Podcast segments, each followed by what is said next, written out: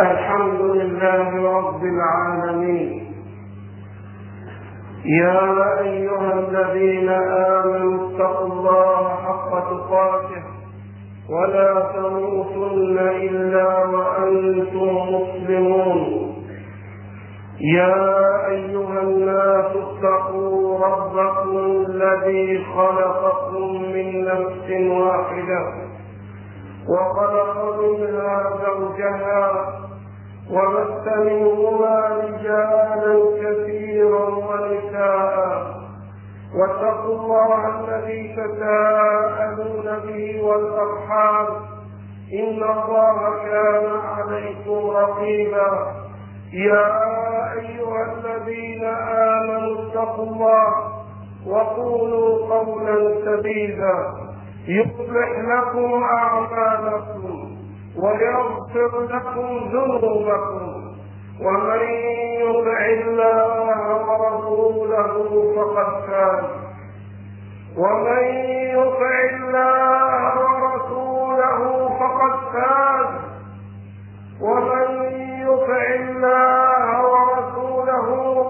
فقد فاز فوزا عظيما.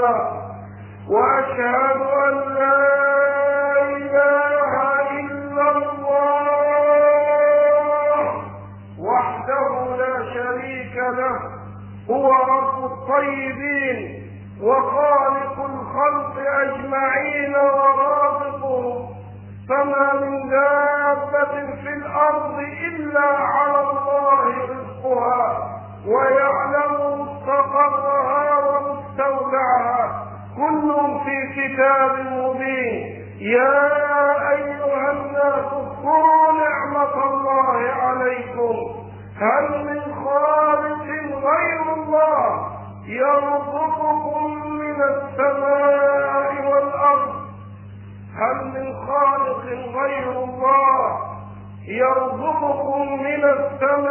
والأرض؟ لا إله إلا هو فأنا تؤفكون.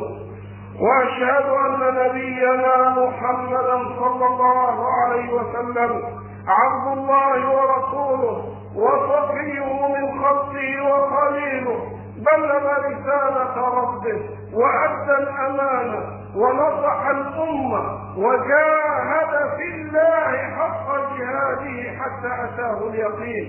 اللهم صل على محمد وعلى آل محمد كما صليت على إبراهيم وعلى آل إبراهيم إنك حميد مجيد.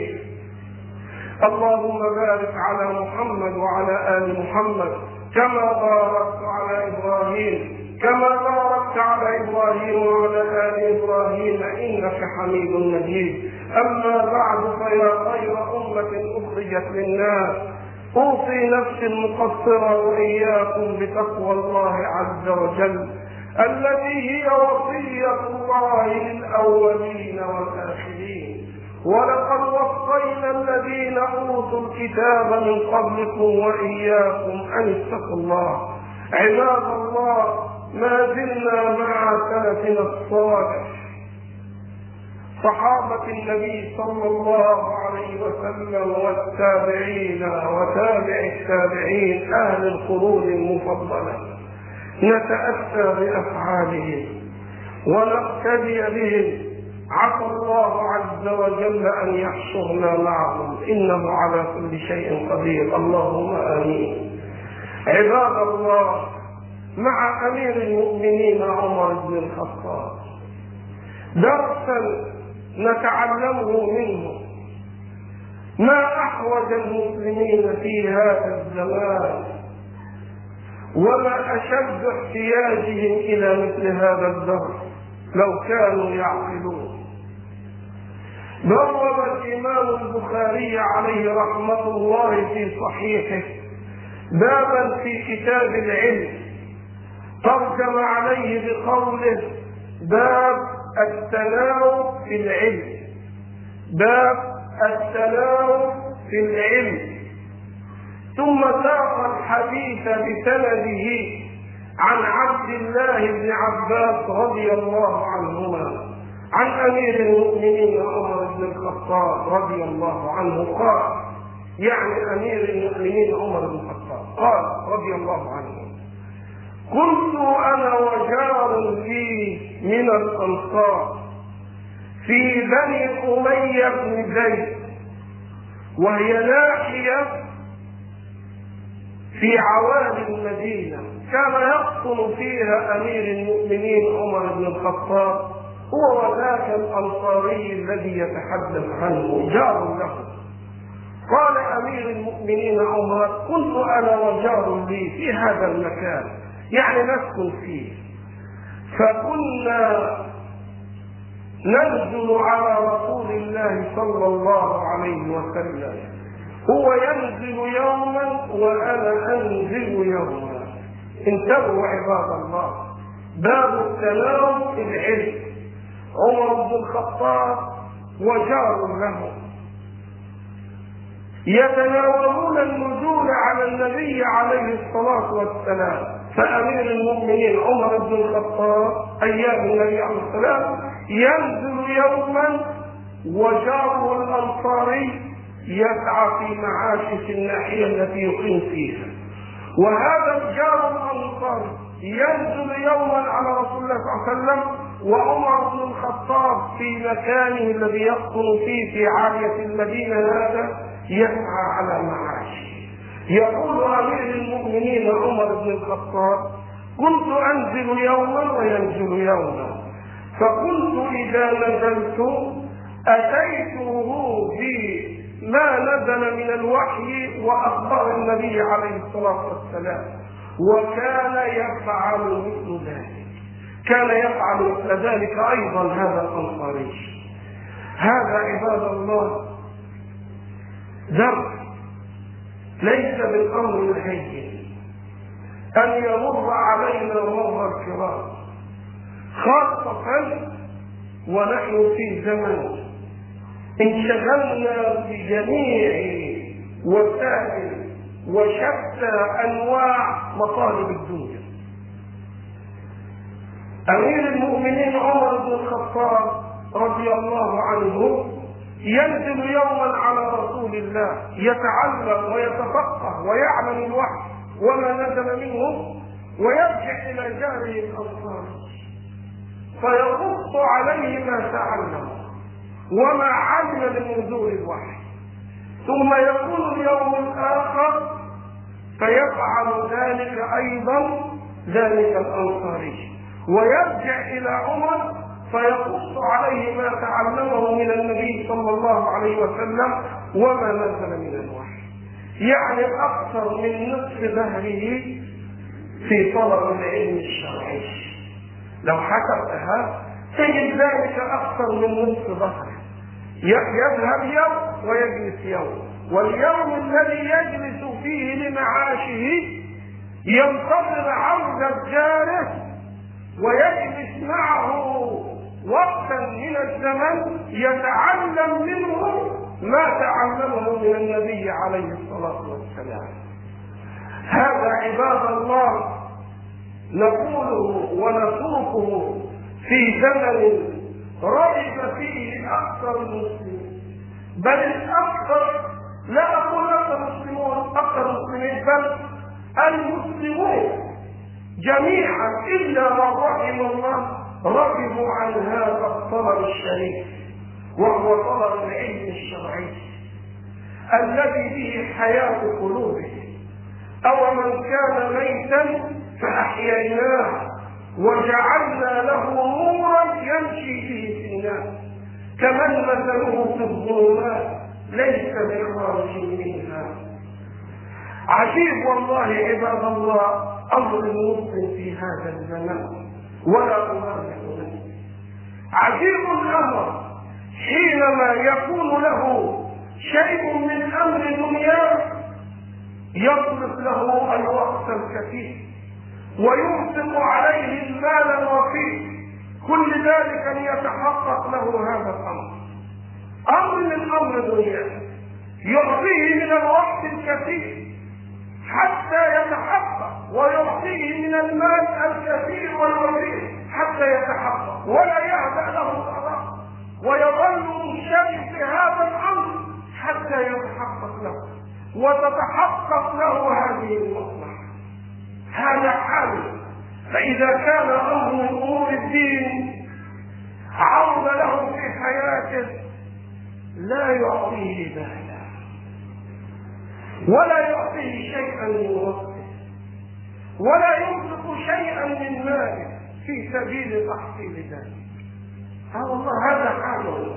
حتى أن الواحد أكون سائرا قدرا في السوق لقضاء مصلحة أو في مصلحة من المصالح أو غير ذلك، إذا بأخ يقابلني، مسلم يقابلني: يا شيخ أنا من زمان أبحث عنك، كان نستشوفك، لأن عندي سؤال أكثر من شهر وأنا أريد أن أعرض عنك. أكثر من شهر عندك هذا، عرض لك هذا الأمر، أسألك بالله لو كان أمر دنيا تترك هذه المدة ثم أوقف الشيخ أو طالب العلم في الطريق، ربما حصلت عليه مصلحة. لماذا حينما عرض عليك هذا الأمر لم تترك أمور دنياك وتذهب لتبحث عنه؟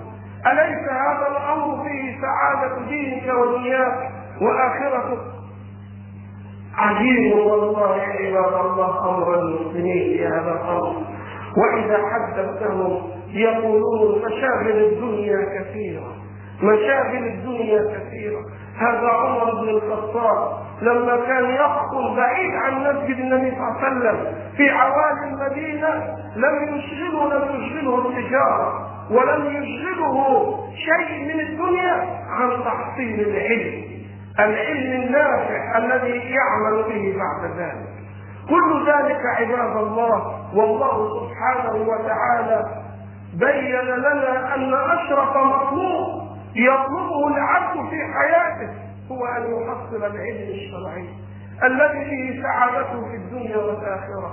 من أراد الدنيا فعليه بالعلم، ومن أراد الآخرة فعليه بالعلم، ومن أرادهما معا فعليه بالعلم. يعني العلم الشرعي الذي يكون من كتاب الله ومن سنة النبي صلى الله عليه وسلم. مراح سعادة المرء والله على العلم، كم ذكرت نصوص القرآن الكريم وسنة النبي صلى الله عليه وسلم في الحث على هذا أشرف مطلوب. ولقد آتينا داود وسليمان علما وقال الحمد لله الذي فضلنا على كثير من عباده المؤمنين. الله سبحانه وتعالى آتاهما ملكا وآتاهما مالا، لكنه خص العلم دون ذلك كله. فداود له ملك عظيم، وسليمان عليه السلام ولد كان له ملك عظيم، ولكن ربنا عز وجل يقول: ولقد آتينا داود وسليمان منا علما. وقال لنبيه صلى الله عليه وسلم: وأنزل عليك الكتاب والحكمة وعلمك ما لم تكن تعلم وكان فضل الله عليك عظيما. فضل الله عليك عظيما بهذا العلم الذي أنزله الله سبحانه وتعالى عليك. بل إن ربنا سبحانه وتعالى كما يقول ابن القيم ولله ضره وما أعمق فهم لكتاب الله، يقول إن ربنا عز وجل حرم صيد الكلب الجاهل وجعلها ميتة محرمة، بينما جعل صيد الكلب المعلم حلال مباح. يسألونك ماذا أحل لهم؟ قل أحل لكم الطيبات وما علمتم من الجوارح تعلمونهن مما علمكم الله فكلوا مما أمسكنا عليكم مكلبين. يسألونك ماذا أحل لهم؟ قل أحل لكم الطيبات وما علمتم من الجوارح مكلبين تعلمونهن مما علمكم الله فكلوا مما أمسكنا عليكم لماذا؟ لأنه كلب معلم.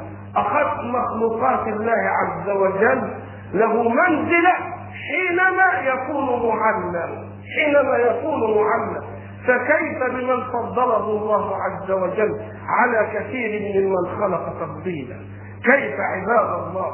ومع ذلك نترك هذا الشرف العظيم والمطلوب الكبير الذي مدار سعادة الدنيا والآخرة عليه، وننشغل حياتنا كلها في أمور دنيانا وإذا قلت لأحد لماذا تترك هذا الأمر وهو تحصيل العلم وطلبه، يقول مشاغل الدنيا كثيرة. وماذا تغنيك مشاغل الدنيا إذا ميت وإذا وقفت بين يدي الله وذهبت إلى الله عز وجل وأنت جاهل؟ إن من لطائف التفسير في كتاب الله تعالى عند قول الله تعالى وكذلك جعلناكم أمة وسطا لتكونوا شهداء على الناس ويكون الرسول عليكم شهيدا. وكذلك جعلناكم أمة وسطا، قال علماء التفسير هذا عام مخصوص، يعني ربنا جعل الأمة دي شهداء على الناس، كما ثبت ذلك في صحيح البخاري وغيره أن الله سبحانه وتعالى يسأل نوح عليه السلام هل بلغت قومك؟ يقول نعم يا رب. فيسأل قومه هل جاءكم نصر وبلغكم؟ يقولون ما جاءنا من نذير. فيقول الله عز وجل لنبي الله نوح هل لك شهداء؟ فيقول محمد صلى الله عليه وسلم وأمته. فالأمة ربنا جعلها شهداء يشهدون على أن نوح عليه السلام بلغ قومه، جعلهم الله شهداء، ولكن ليس كل الأمة عباد الله، إنما أهل العلم فيها فقط، فإن الجاهل شهادته مردودة عند الله عز وجل. فهذا عام مخصوص، شهد الله أنه لا إله إلا هو والملائكة وأولو العلم صائما بالقسط. فالجاهل كما يقول علماؤنا شهادته مردودة عند الله سبحانه وتعالى. والآيات كثيرة في الترغيب في طلب العلم وتحصيله والتحذير من ترك ذلك الأمر.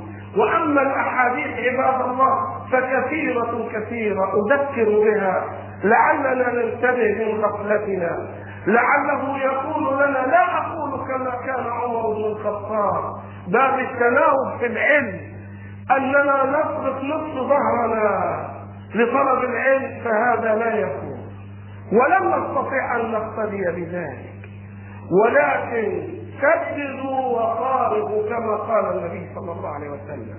أسألكم بالله هل تجعلون ساعة واحدة في الأسبوع لتحصيل العلم لطلب العلم لمعرفة ما يعرض لك من أمر دينك؟ لا، دعها حتى نلتقي بالشيخ في أي مكان، فإذا لقينا عرضنا عليه ذلك.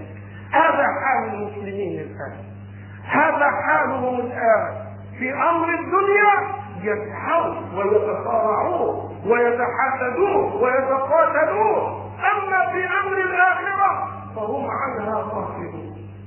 عنها غافلون حقيقة.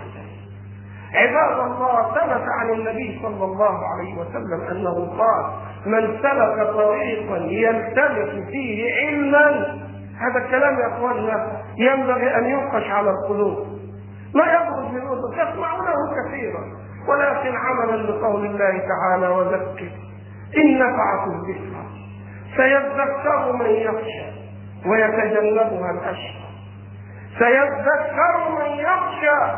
ويتجنبها الأشقى من سلك طريقا يلتمس فيه علما سهل الله له طريقا إلى الجنة، وإن الملائكة لتضع أجنحتها لطالب العلم رضا بما يصنع. الملائكة تضع أجنحتها لطالب العلم رضا بما يصنع، ليدخل عليه الطريق وليكون طريقا يسيرا.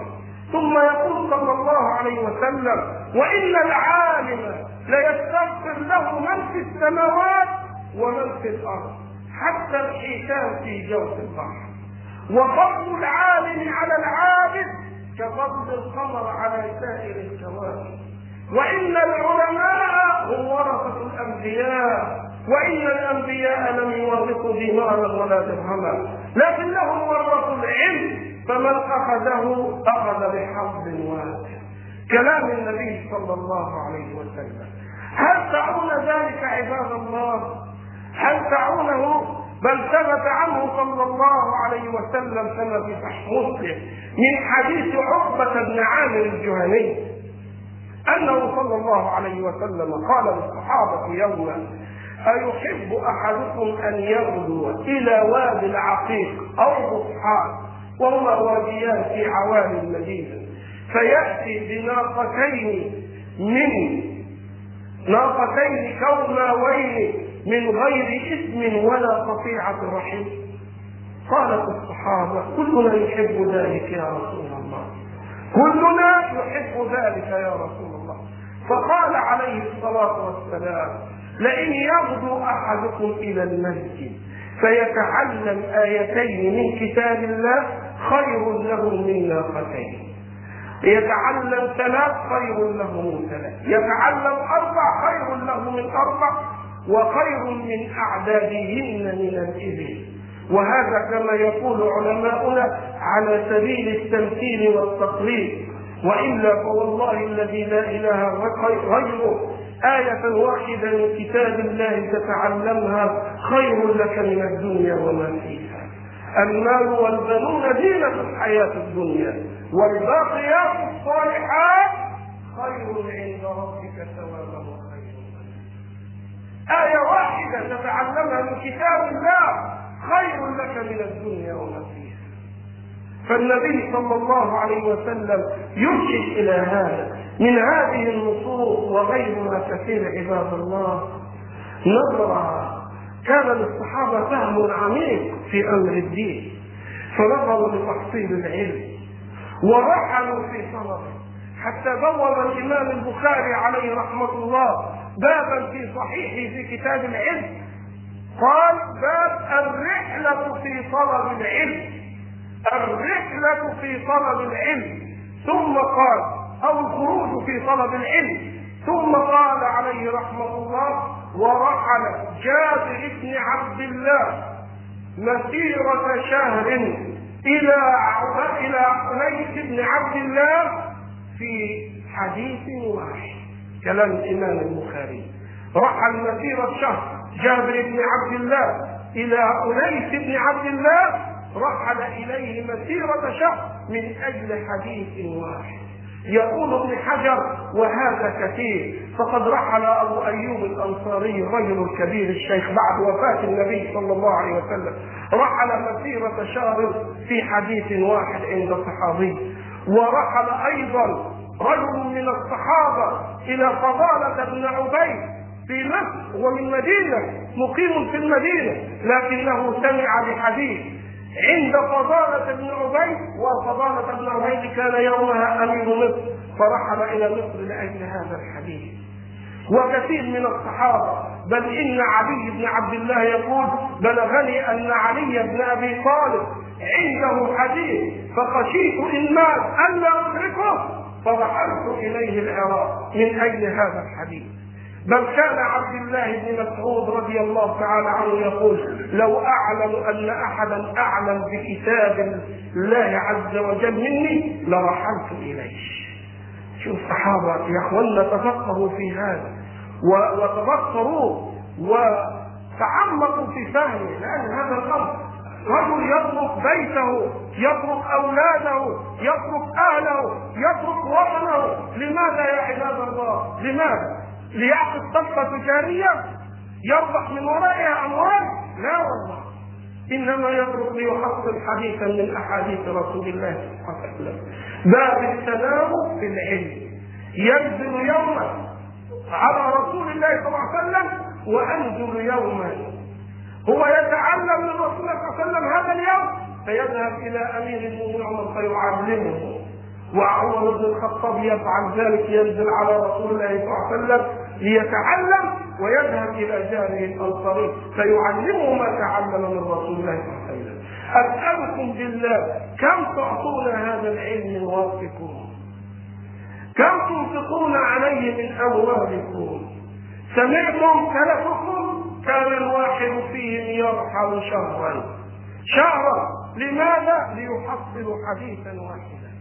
وأنا والله الذي لا إله غيره كم تصورت وكم أتصور وكم تنتابني هذه الحال لو كان ديننا بغير صلاة الجمعة وخطبتها. أقول في نفسي كيف يكون حالنا لو كان هذا الدين بدون صلاة الجمعة وخطبتها. أقول والله أجد فيه نقصا شديدا، أحاول وأنا أفكر أجده من أي جهة، من جهة أخرى، من جهة الدين، فلا أجد. فأقول جزا الله نبينا محمد صلى الله عليه وسلم عنا خير الجزاء، والحمد لله الذي هدانا لهذا. تصوروا لو كان ديننا بغير هذا الذي نحن فيه الآن، أسبوعيا من رحمة الله عز وجل والله بهذه الأمة. هذا اليوم المبارك الذي أضل الله فيه اليهود والنصارى سبحانه وتعالى، يضل من يشاء ويهدي من يشاء، يضل من يشاء بعدله ويهدي من يشاء بمحض فضله. فالحمد لله الذي هدانا لهذا. يقول النبي صلى الله عليه وسلم هدانا الله له وأضل اليهود والنصارى عنه. فالجمعة والسبت والأحد فهم تبع لنا، فنحن الأولون الآخرون، فنحن الأولون يوم القيامة، أول أمة يقضى لها أمة النبي صلى الله عليه وسلم. لماذا؟ لأن القيامة تقوم في يوم الجمعة الذي من الله سبحانه وتعالى علينا به. هذا اليوم لو لم يكن هذا اليوم مشروعا نتعلم فيه ونذكر بعضنا بعضا فيه، يقوم فينا خطيبا يخطب يذكرنا بالله وباليوم الآخر، كيف يكون حال المسلمين؟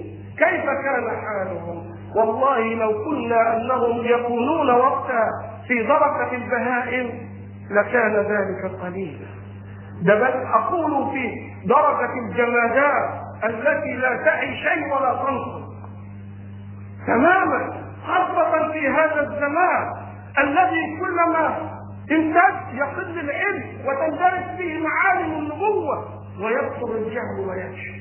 في والله يكثر الجهل ويفشل، لله يضر. عمر بن الخطاب رضي الله عنه يقول للرعية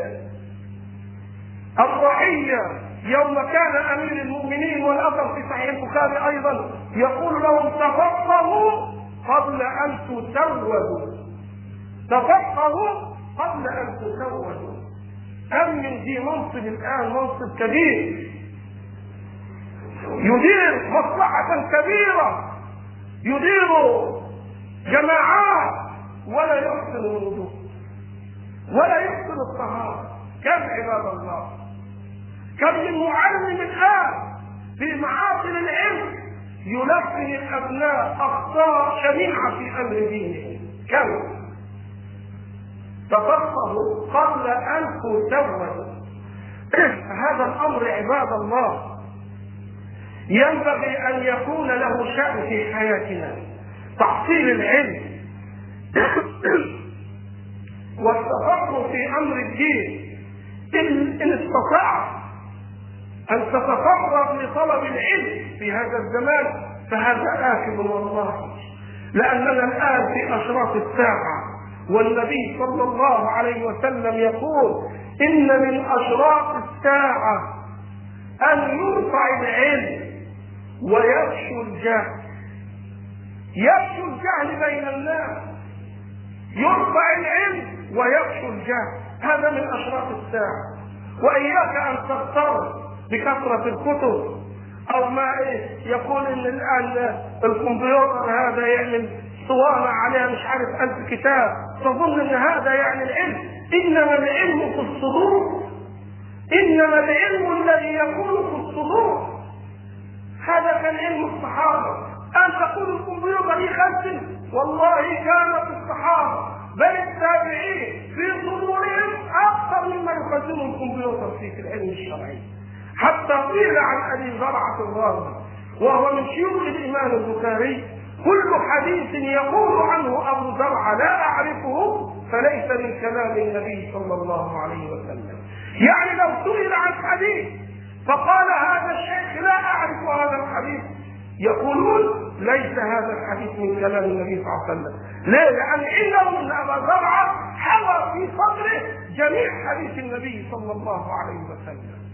فلا تغتر بهذه المحتفات. تقول الآن أنا عندي كمبيوتر وأستطيع أنني آتي بالبخاري ومسلم وتحدث كتب السنة وأخرج. لا، إنما العلم ينبغي أن يؤخذ من أعلامه، من أعلامه ينبغي أن يؤخذ من أعلامه. عباد الله، إن استطعت أن تتفرغ لطلب العلم فهذا آكد عليك في هذا الزمان، وإن لم تستطع فوالله لا أقل من أن تتعلم أمور الطهارة أو الصلاة أو الزكاة أو الحج والصيام والبيع والشراء. كم من التجار الآن يشترون ويربحون بغير طريق شرعي، كم عباد الله، لأنهم لم يتفقهوا. كان عمر بن الخطاب رضي الله تعالى عنه الذي معنا الآن، كان رضي الله تعالى عنه أيام كان خليفة لا ينزل أحد يبيع ويشتري إلا إذا كان يفقه أحكام البيع والشراء. الآن الذي يبيعوا ويشتروا أهل الأمة إلا من رحم الله، أليس كذلك عباد الله؟ والله كان لا ينزل أحدا السوق إلا أن يكون فقيها في أحكام البيع والشراء. الآن الأمة تتخبط في الجهل، وهذا قد سألت الأخ فلان، وهذا قد سألت الأخ فلان، ما قدر هذا الأخ فلان من ناحية العلم ومن ناحية الاستفتاء الذي سألته فيه. هذه مصيبة والله عباد الله، هذه مصيبة. والمسلمون راكنون عند ذلك، يجلس أمام التلفاز يشاهد الفيلم تلو المسلسل تلو مش عارف إيه، إعلانات، أخبار، بعدها يمسك الجرائد. أين أنت يا أخي من كتاب الله ومن سنة النبي صلى الله عليه وسلم؟ أين أنت من آيات التي تحثك على طلب العلم وترغبك فيه؟ أين أنت من أمير المؤمنين عمر بن الخطاب الذي أوتي 9 أعشار العلم ومع ذلك ينزل ويتناول؟ بل إن من مناقبه رضي الله تعالى عنه أن النبي صلى الله عليه وسلم، وهو ثابت في صحيح البخاري، أن النبي صلى الله عليه وسلم قال: رأيت فيما يرى الناعم أني أتيت بقدح من لبن فشربت منه حتى خرج الري من أجسامي، عليه صلوات الله وسلامه. شرب من هذا القدح الذي فيه اللبن حتى خرج الري من أجسامي، ثم ناولت فضله لعمر بن الخطاب. قالوا: فما أولته يا رسول الله؟ قال: العلم. قال: العلم. رضي الله تعالى عن عمر بن الخطاب. عباد الله، أذكركم أيضا لا بد من أن تجعلوا لأنفسكم، لا أقول ساعة في اليوم، بل اجعلوا لأنفسكم ساعة في الأسبوع غير خطبة الجمعة، تجلسون إلى معلم تسألونه تستفتونه في أمر دينكم، ساعة واحدة. لا أقول نصف الظهر كما كان يفعل عمر، لا أقول اطرق تجارتك أو اطرق مصلحتك يوم واتجه يوما آخر لطلب العلم، حتى لا تستطيع. وإذا أمرت أن تطاع فأمر بما يستطاع. لكن أقول لك ساعة واحدة. أنت الآن جلست ساعة في صلاة الجمعة تعلمت فيها مسألة من المسائل، اذهب وعلمها لله، ثم اجعل لك ساعة في وسط هذا الأسبوع أيضا تتعلم فيها، لأن هذه الجمعة تحيي قلوبنا ويظل القلب حي من بعد أن يخرج منها، لكن يأخذ في المواد بسبب هذه الدنيا والانشغال بها حتى يتبارك الله عز وجل برحمته في الجمعة التي بعدها، أليس كذلك؟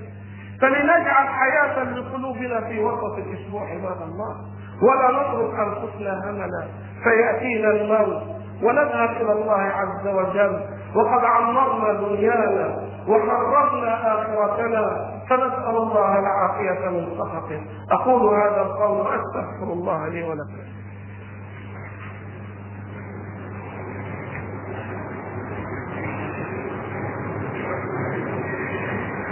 الحمد لله نحمده ونستعينه ونستغفره ونعوذ بالله من شرور أنفسنا ومن سيئات أعمالنا، إنه من يهده الله فلا مضل له ومن يضلل فلا هادي له، وأشهد أن لا إله إلا الله وحده لا شريك له، وأشهد أن نبينا محمدا صلى الله عليه وسلم عبده ورسوله. عباد الله، من دواعي اختياري لهذا الدرس الذي تكلمنا فيه أنه معهد إعداد الدعاء بأنصار السنة يأتيه من الخارج علماء طيبون أحسبهم على خير ولا نزكي على الله أحد. فإن شاء الله سيبدأ الدراسة في يوم السبت بعد القادم، يعني يوم اللي هو هيكون موافق في الشهر الإفرنجي 2/6. فإن شاء الله تعالى نرجو إن إحنا يكون عندنا همة. ما أقول لك شرط أنك تدخل في هذا المعهد رسمي وأنك تكون لك دكتور والكلام هذا كله شرط، إنما علمت أن هناك عالم سيتكلم في درس فقه أو درس حديث أو درس تفسير، اعرف يومه واذهب في هذه الساعة واخلص النية لله عز وجل فيها، وتعلم ما تتعلم ثم علمه أهلك وعلمه من تجاور في عمل أو في غير ذلك، فيكون لك أجر عظيم عند الله سبحانه وتعالى، فإن خيركم من تعلم العلم وعلمه. هذا الذي دعاني لهذا الدرس عباد الله، وأسأل الله سبحانه وتعالى أن يجعلنا علماء عاملين، إنه ولي ذلك والقادر عليه. اللهم إنا نسألك ونتوجه إليك بأنك أنت الله الذي لا إله إلا أنت وحدك لا شريك لك، وأن محمدا صلى الله عليه وسلم عبدك ورسولك. اللهم صل على محمد وعلى آل محمد كما صليت على إبراهيم وعلى آل إبراهيم إنك حميد مجيد. اللهم بارك على محمد وعلى آل محمد كما باركت على إبراهيم وعلى آل إبراهيم إنك حميد مجيد. أن تعز الإسلام وتنصر المسلمين. اللهم عز الإسلام وانصر المسلمين. اللهم عز الإسلام وانصر المسلمين. اللهم ارفع مقتك وغضبك عنا. اللهم ارفع مقتك وغضبك عنا. اللهم ارفع مقتك وغضبك عنا. اللهم آت نفوسنا تقواها. اللهم زكها أنت خير من زكاها. اللهم اهدنا لأحسن الأخلاق. اللهم جنبنا سيء الأخلاق. وصلى الله وسلم وبارك على نبينا محمد.